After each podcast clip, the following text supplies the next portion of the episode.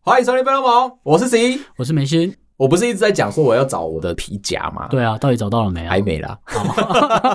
逃避什么但？没有，但是我跟我老婆讲好了，嗯就是四五月的时候，对，。母亲节档期，那我打算送给她一个包包，她回送我一个皮夹，所以我们现在在互相找对方的礼物 弱点这样。为什么是 弱 不知道？他为什么不能直接很单纯送他？然后哦她有时候会觉得拍谁，我会觉得不好意思。对，那我觉得说就是我们这一阵子以来，就是养小孩养到现在嗯已经够苦了嘛，对啊，总是要需要表达一些对对方的一些关怀跟爱意。而且为什么要挑这个档期？你知道我是那种会去挑 CP 值的人。对啊，母亲节档期一直在我的观念里面，不管我是要买什么样的大咖的礼物，只要是要花钱的，在母亲节档期就会有一个很好的优惠出来，你说连 C class 都是吗一定要。 而且我的心没有那么小， ？OK，嗯，好吗？我都怕我讲太大了。所以我就去查了一下，刚刚讲嘛，皮夹这件事情， 对，我一直都不知道说，呃，原来迪奥也有出呃男生的皮夹，嗯，我一直以为 OK 它就是彩妆啊那种比较高级的化妆哦，你品不。知道他有精品的皮件类那些吗我？不知道，我不知道，嗯我真的不知道。我就开始在研究说，如果我想要买一些化妆品给我老婆，当做一个然后买包包之前的一个小的 surprise 的话，对，我去查到迪奥是一个不错的品牌，嗯我就开始在研究，然后我就去靠柜啊，我就去被白冰冰冰的那种感 受。让我觉得，哎、我是真的不懂，因对为其实我平常大概都是用开价型捞到了，我就觉得去用了这样子。可是给我老婆的，我反而想要说，哎、我想要研究多一点。尤其前一阵子我们不是在讲说，这个艾米丽在巴黎吗？对然啊，后她遇到那个香水师啊，什么就弄得好像哎、真的是很有格调。我想要往那边发展，哦，你说你本人哦， 对不起，我根本没进到你的故事里面，我还在你在买东西。OK，哎、呀，我知道说我们有缺一块，工程师这一块我们已经到巅峰了。我，对，没 没错，可是你看，像我精品就不懂嘛，不太哦懂。你想往这边看然看，后我想开始去学外这面的些，世界这样。对我想学起来，至少让我自己变得更有 sense 的一个人。看了巴黎人啊，玩这些彩妆啊，玩这些香水，感觉是厉害的。鼓起了勇气，我就去了百货公司一楼去靠柜。哦，所有的那些柜姐啊，这些白冰冰们真的是， 我没办法称他们李冰冰或者范冰冰，因为他们态度很晚娘。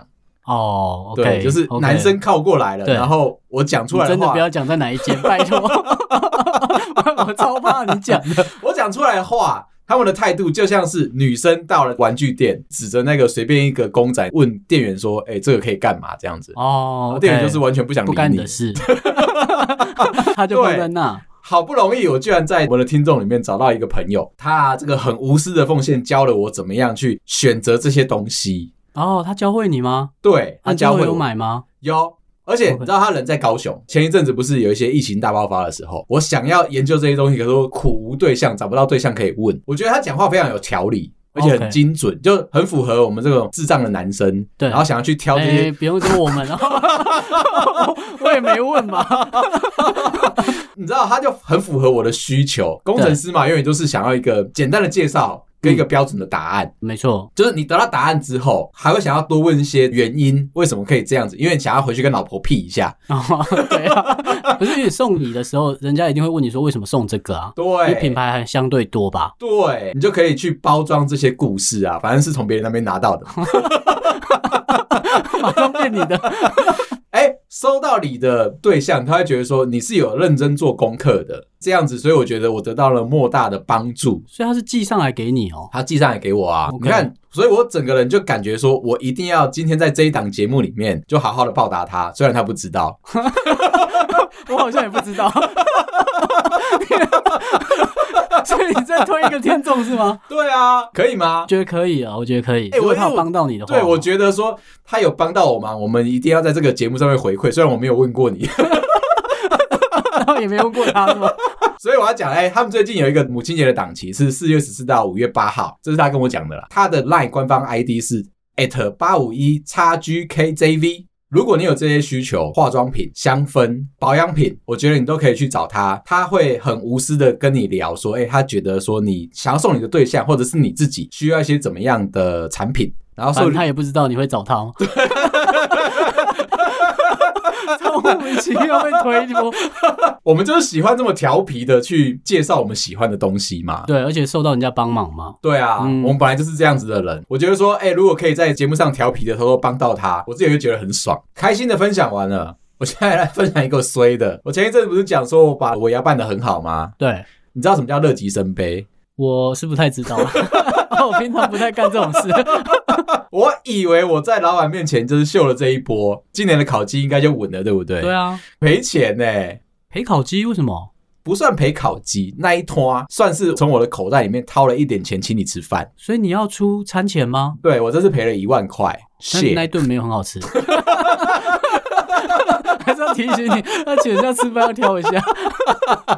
是我的错，我还是必须要讲。其实我们当初啊，在两间餐厅里面选的时候，老板的鼠疫其实是 A 餐厅，但是我们这一次是吃 B 餐厅。大家票选投票的时候，大家觉得说比较有半尾牙的气氛，毕竟是在五星级餐厅嘛。高级感会出来吗？对，所以老板的 A 餐厅其实比较像嗯是帅气的热炒店，驻唱啊，可能就是这里面都黑黑的啊，按摩摸的啊。那你喝啤酒可以喝到饱，听起来比较有趣耶。听起来比较有趣啊。嗯因我为猜老板喜欢是吗？ 所以我们的选择被迫切到另外一边。我是一吗开始的时候以为大家会就是收到老板的旨意，觉得说他就喜欢那里，嗯哼我们就应该去那边。大家都很讨厌我们老板呢，都跟他对着干的。当然啦、 所以你确定你喜欢那边哦？所以你看，我就已经跟大家郑重声明，我这一次是没有暗装的。我等一下再跟大家说我上次有暗装的事情。好，这一次为什么处理的这么好了，我还是赔钱呢？妙了，真的妙了，我人数算错了。但不能说是我哦，是历史共业。对我们有一个委员会，嗯哼里面有十几个同你仁是，政治人物吗？ 为什么？我好像在立法院的感觉。有十几个同仁都进来了这个委员会嘛，对不对？。对，其中啊，我们就有一位就是自以为自己是老大哥的同仁，我称他叫做 Alex。他这个家伙啊，嗯，这样会不会对他不太礼貌？我是觉得很多人可能会叫 Alex，我不是很在乎。 或者是说听众啊，整集一直在被骂。 Alex 以前在前公司跟我们家老头主管一样，也算是一个主管级的，位高有点权重。记不记得我们上一次有提到说，这种类型的同仁啊，进入到新公司之后，会没办法摆脱掉他以前的身份，一进公司就会来颐指气使，对不对？嗯，他就在我们的委员会里面呢，只做一件事情，他负责召集大家开会。结束，老板要做的 事啊，毫不意外嘛，毫不意外嘛。嗯呃我这边要讲一个很有趣的原理，叫做彼得原理。你以前当工程师当的很好，然后你会一直升官，一直升官，一直升官。最后你当了主管之后，你会一落千丈。为什么？ 诅咒我？彼得原理在讲这件事情，嗯就是呢，当工程师当的好，不代表你当主管当的好。非常好，同意。那你会怎么样落入彼得原理的陷阱呢？就是你当了主管之后，你发觉力不从心，所以你会疯狂的、不停的召开会议来召集大家报告事情给你听，变成说你是一个不适任的主管。团队的效率就下降了嘛？对，Alex 是这样，他已经变成这个彼得原理的当事人之后，他马上就跳槽到我们公司来了。但是他没有回到工程师的角色，他还是以为自己是一个不错的高阶主管，哦所以他的工作就负责召开会议。这个人数表其实在他身上，他认为他不需要负责， ，OK，他还是说这是共业。而且你知道吗？我上次讲嘛，公司其实，在办尾牙上面，其实对同事。同仁们非常的好，你想要带多少的家人来参加都可以，反正就是公司付钱，只要人数算清楚就好了。游览车可以开 过来是吧家族的尾牙就办这，不是，我们前两集不是有说过嘛，就是常常会有 PIP 嘛，公司的人数常常在打九五折。办尾牙的时候，时间点挑的很精妙，人资给我们的员工表还没有被删减过后的人数。开始办了之后，其实有很多同事都已经被迫离席了。 不奇 怪。第一个，基本上我们在于基本员工人数上面，我们就已经没办法做到标准的控管了。哎、你会觉得说很讶异啊，怎么可能会都已经有十几个委员了？所以他们应该分别不同的可以负责他们自己部门的同事嘛？对啊，你应该知道你部门同事有多少人嘛？再加上前一阵子我们疯狂的在家工作，我防控的关系，这些同仁们他们其实是菜鸟，菜鸟才被推进来当委员嘛。第二个就是他们一直在家里面工作，他根本就不知道他部门里面有谁。当天的尾牙、啊，大家都是好像线上网友见面会一样。哦，原来你是那个谁谁谁，哎、你的声音跟你的人长得一点都不像、哎，记得你高中同学的名字吗哦哎、不记得， ？OK，就是男生对记名字，像我就很脸盲哦，哦我很容易记不起来，我名字跟脸会对不在一起。你是因为要这样，所以要解释说你这个人这么冷漠的关系吗？对，因为我记不住你啊， 有点不好意思。这个走在路上可能被之前的公司的同事打招呼，但我认不出他是谁啊。哦而，且他们可能是一群人一起聚会，五六个、七八个人轮流这样走过来，都有跟我打招呼，部门的像团建这样子。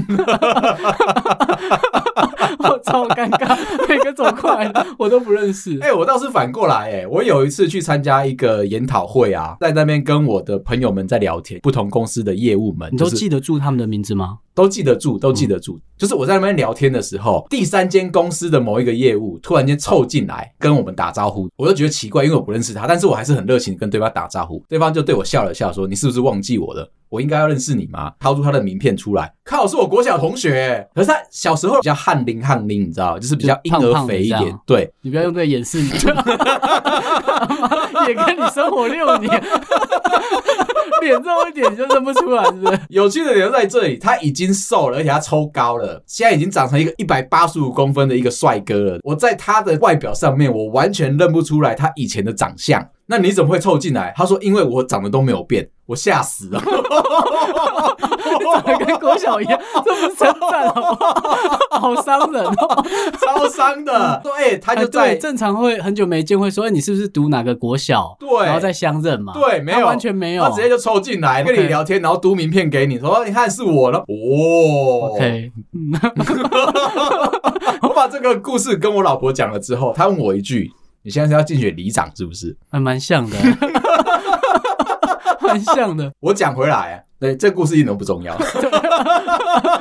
我讲回来，就是这个 Alex 啊，还在自以为自己只需要同整开会，可是你知道吗？其实员工名单在他手上，要带家属的这些多的人数的名单也在他手上。最后我们在跟公关公司结账的时候，才发现这个问题，而、我们人数算错了，所以是多吗？多算了，不知道为什么就多算了。多很多吗？有点像是把那个尾牙当成是那个演唱会，没有限制人口的演唱会在办，所以你们最后赔多少钱啊十几个委员啊，每个人要分摊一万块台币， ？OK，所以我们赔了十几万。好你，看你那一餐是不是吃的？你们真的应该挑好的餐厅。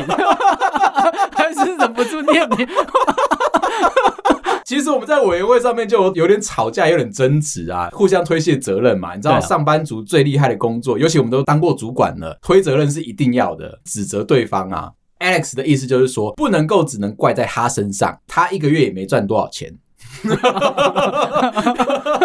如果他全出的话，他可能这个月房贷就缴不出来了。去确认每个部门有多少人会出席，应该是大家的共业跟责任。其实我们根本就不知道我的部门有多少人，还有被裁员的，你怎么会知道说，哎、这个部门隔天之后有谁会被裁员？如果是这样的话，你早就是主管了、很复。杂，这个公式很复 杂，已经在用迭代在算了，还不是加减乘除。超难的，就把这些前因后果兜一兜啊，吵一吵之后啊，最后就大家就放弃了，不会有任何的结果嘛。钱你还是欠着公关公司跟饭店，就缴了一万块出去。没有办法跟公司再请吗？不行，公司其实是那一大笔预算，我们已经都全部花光了。懂了，然后所以是超过的，你们我要们记是跟公司请完钱，跑完这个采购流程之后，结果我们是多出来的。我只要在工作上面失误了、赔钱了、不顺利了，就想要去买刮刮乐。这不是你第一次哦，不是啊，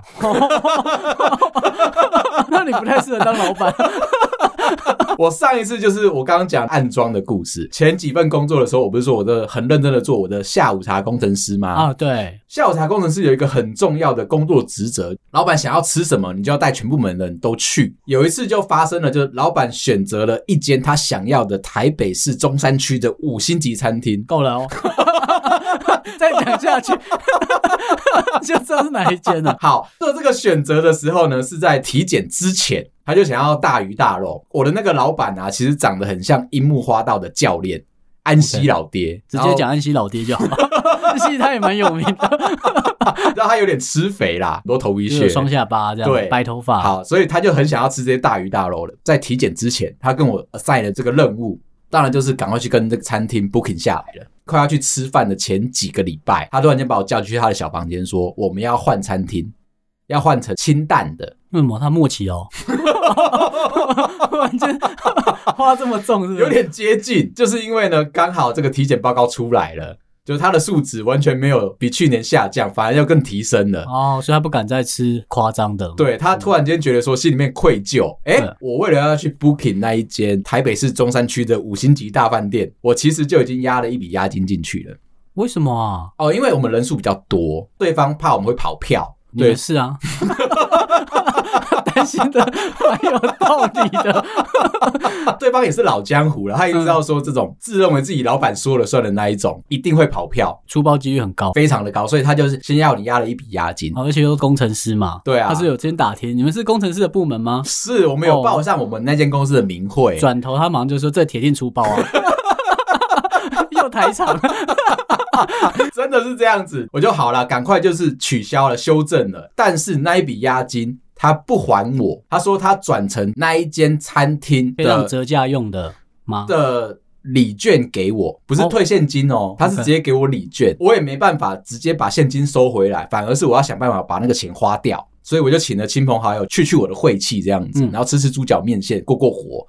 那一次我受了这个委屈，所以我就有了经验，我就跑去买刮刮乐，因为我想知道说人生的谷底到底在哪里。 OK，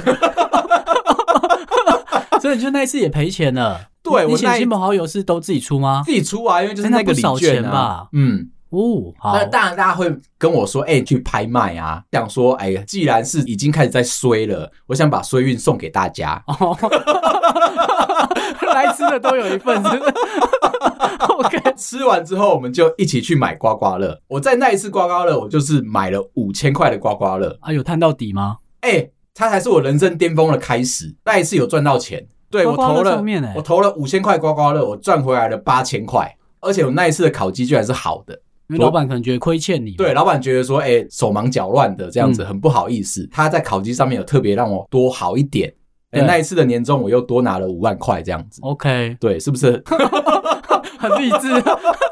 那你这次有再去买吗？所以我这一次又去买啦。但是我要跟你说抱歉啊，就是我的目标是想让我们可以换一间好一点的录音室。我以为换车哎、 其实录音室我觉得还好，所以我这一次我又去买了五千块的刮刮乐。我想说，哎、都已经开始有这个征兆了。哦，你看到一点曙光，对， 对，我不希望说因为一次的赔钱浪费了可以翻身的机会吧。对，成为这个人中龙凤的大好机 哦 OK 会。所以我又花了五千块去买刮刮乐，但是就如同你现在坐在这边是一样的概哦 OK，念。车也没换，然后就是人也做的好好对，对的，每天都过着一样的状态。对，所以我我可以知道一件事情，就是我还没到谷底，我现在是持平。 对， 那我，还在走下坡，就对。所以我现在就想好了，哦，我这两天啊，我就开始说好话，不要跟大家吵架。然后我不能吃你请的饭， 哎，要你刚才想分享给我的，你 不要忘了哦，我们有约下礼拜五就去吃饭哦， 有，你看不要想出我的。不要挡我哦，我一定会请你吃饭哦。我们要把这些好事情、好运气都送给大家。如果十一开始说要请你吃饭， 就要开始躲掉。你知道吗？我们这个节目啊，永远都走在别人的前面。我们现在就要来开始跟大家聊今天的主题，叫做是怎么样可以观察你身边的同事有没有快要离职之前的征兆。我们要走到这么 前面，我刚刚讲嘛，就是烤鸡已经打完了，打完之后接着就是分红，分红我们先暂时不讲，对，因为我们是没有分红的人嘛。我们你没资 格，好难过。每次在跟大家聊分红的时候，大家都会很隐晦，不会去讲实际的数字，大家都会讲说啊，我这这次只有二点五个月啊，嗯二点七五个月啊，对，二点三三啊。对， 我之前听到这个， 我想说有必要吗？就是大家都会算的很精准的月数，但是不会告诉你真实的数字。接下来是暑假的最大一波了吧？年对的啊中间这一包嘛。差不多大家都已经准备开始对要换工作了。哦，那我懂你想说我们很前面的原因了。嗯清明就在讲暑假，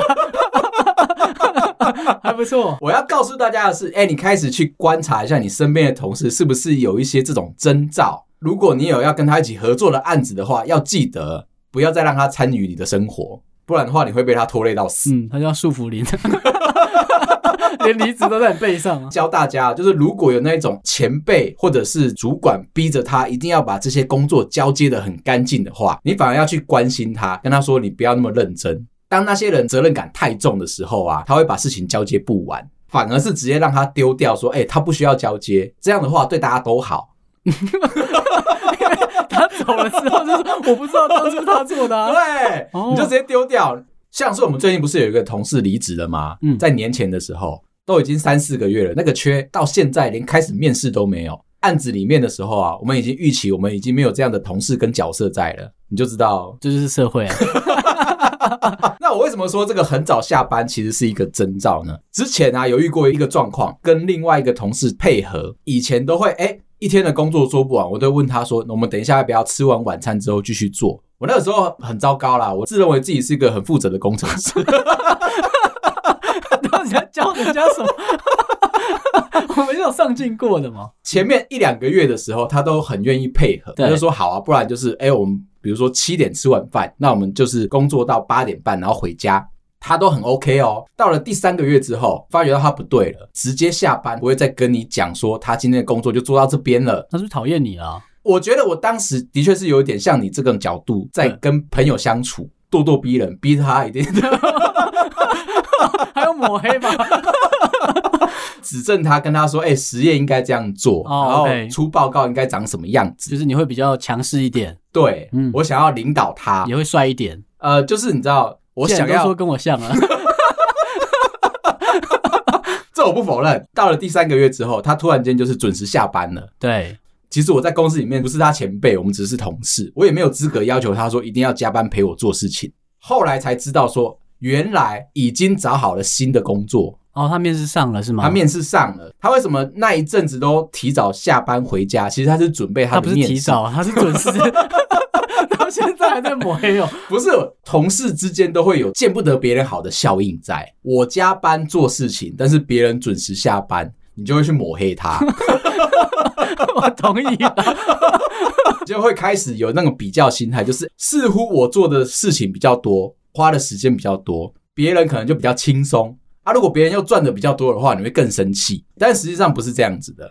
我现在已经 学乖已了。经是比八字了， 那你就命不好。那我那个同事真的是这样，第三个月之后就开始准备他的下一个工作的面试，第四个月、第五个月，我们案子实验做到快完的时候，还没有正式的报告出去说我们有一个很好的成果，他就直接拍拍屁股就走人了。功劳都给你啊啦、谢谢。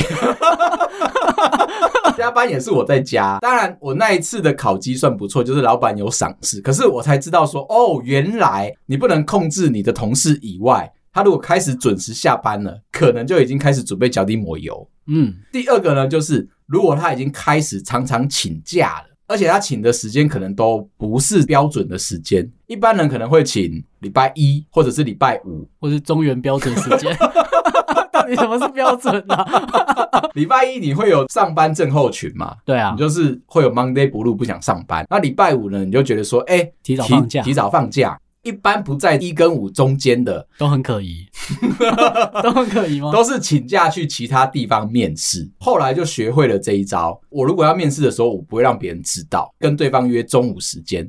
哦，我以为是排一跟五哎、 你看人的破绽，因为以前有点穷嘛，嗯我希望说我的特休可以换钱，不会特别特别的请一天去面面试哦我可能就请半天或者是两个小时，觉得说那种面试应该很快就可以结束。你可我以也先排两场 啊，那有没有不过这个就有一点缺点，就是呢，你没办法挑离你原本的路程太远的公司，没错，这也会造成说为什么我都在台北混， 还都在内湖 西一区有没有？ 一天不能跨区太久哎、，对，如果你是在内湖的话就很方便嘛，就跟其他同事说我出去喝个星巴克，对，然后就去了跟，世界接轨了。对啊，你看是不是很棒？ 这个呢是你去观察别人的，分享一下我自己的心态。如果我开始已经觉得说我厌倦了这份工作，工作就跟谈恋爱一样，都会有所谓的倦怠期。我没有、 哦，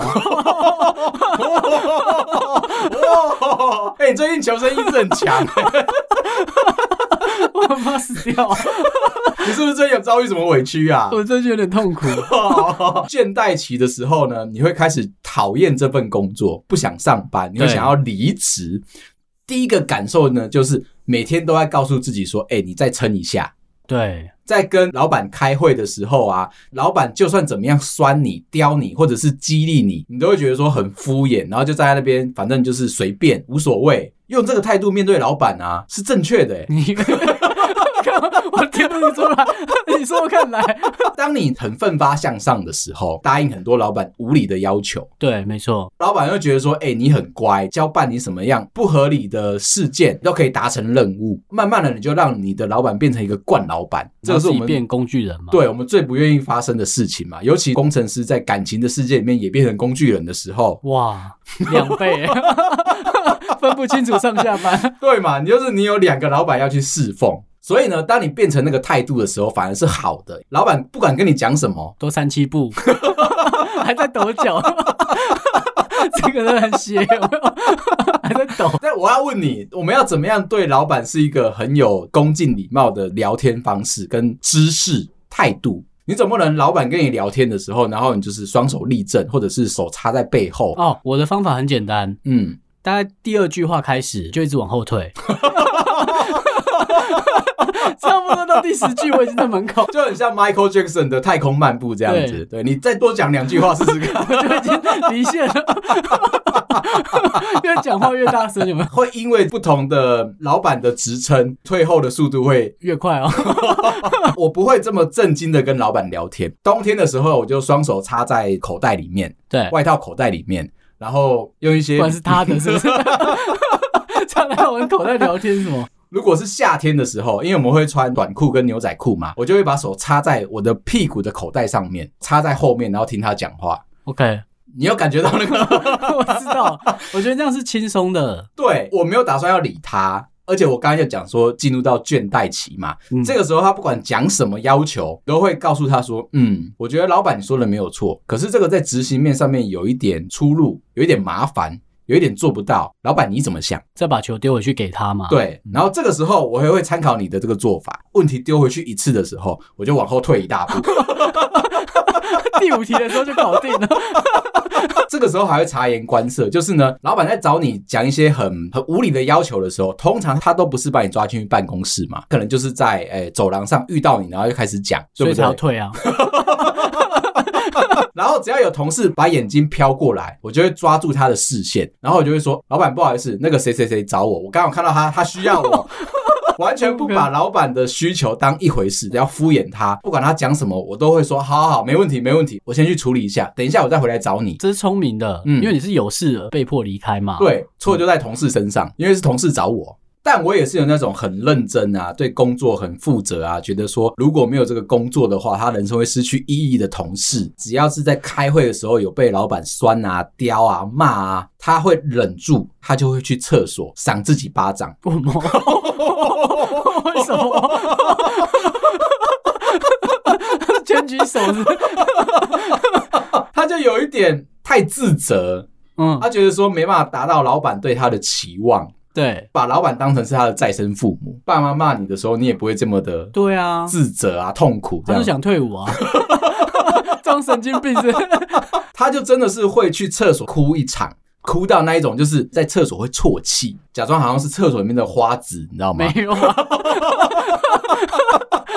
可是他那个是止不住的。我去上厕所的时候啊，都会听到他那等一下你边这是真的哦。真的啊，我没有在胡乱啊。我有时候虚实之间我很难分 哦。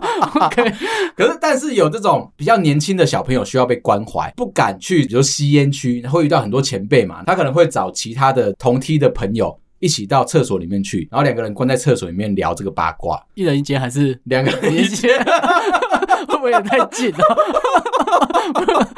那我讲这个很负责呢，就是会把自己关起来，嚎啕大哭。我觉得他有点人格分裂，哭完之后会再赏自己一巴掌，说：“你要坚强，你做得到，不要觉得这是无理的要求，对自己讲吗？对，自己讲，对啊你自己真的讲，在旁边听吧当然了，好像蛮精彩的。 讲完之后他就会走出来，然后洗把脸，觉得说自己又重生了出来。这个状态的时候，我就觉得说，哎、你是不是该离职了？感觉好像你已经情绪不稳定了。对啊，因为像我们就会很轻松的看待所有的事情嘛，反正我就是讨厌这个工作。我就混口饭吃，我就烂。对，其实你要把自己放在一个很简单的心态，就是不管你做什么事情，一定会有人来挑拨是非，甚至是找你的麻烦。那既然这样的话，你何必把事情做得太圆满？你把事情做圆满，就表示着说，老板会被你训练成惯老板哦。对， 看听起来好像蛮有道理，但是要不然一直讲下去， 不知道为什么？我们这个节目就是在训练大家，工作不要太上进，调试一下，太认真的投入在工作里面的时候，你会让别人过得很爽，但是你自己不爽。对，因为你帮老板完成东西嘛。对，嗯我们的态度原来都是反过来，就是我让别人不爽。但是我过得很好，是不是？讲回来，就如果已经进入到他想离职了，那他就会做下一件事情，偷偷的收他自己的桌上的这些物品。工作用品，那像我们的话，我们比较潇洒一点。每次我在离职的时候，你知道我的工作桌会非常的乱，我都不收，不想让大家知道说我已经准备要离职了。对除非在我在还这些账的时候，桌子呢从我第一天到跟我最后一天离开啊一样的脏，所以你总不会特别收好，不会不会不会没不会，品， 这很没品。 你至少要把它扫到垃圾堆里面嘛？没有，因为我想让大家知道这个位置曾经有一个这么漂泊的灵魂在这里。 OK，对，然后每个人就会把位置供奉起来了，变成杂物堆对面了。要收啊，我真的遇过一个身边的同事啊，我前一天还在跟他聊天，问他说：“哎、假日要带小朋友去哪里玩？”礼拜一他就消失了。我为什么会知道呢？因为我想要去找他聊天。礼拜一的时候，我不想上班的时候，结果我去到他的位置，位置全部清空了。问了他的其他的同事才知道，已经被老板抓去办公室里面骂了很多次。老板最后就跟他说：“反正烤鸡这一次你一定拿最差，红利你也是拿最差，但是一定会给你，不会说把你归零。你要不要自己找完工作之后就可以直接跟我提离职？我那个同事啊，就是表面上你完全看不出来他受了这些委屈嘛，或者是他工作真的没有做得很好，应该是后面。但是呢，他就是六日哦，你以为他来加班，他是开着他自己的车子，默默的把他应该要收掉的自己的物品，慢慢的一点一点的偷走。到了他最是收走，不是偷走。 而且还用假日来收，很有品欸呢。对，到了最后一天，那个礼拜五在跟他聊天的时候，我还不觉得说有什么，因为我觉得他好像位置一直很干净。礼拜一来找他的时候，是所有东西账都已经还完了。礼拜五当天下午，他就已经把所有的东西都清干净了，就马上打电话给他。这人真的很贱哦，我已经被他封锁删除，电话打死都不接。那么讨厌你哦，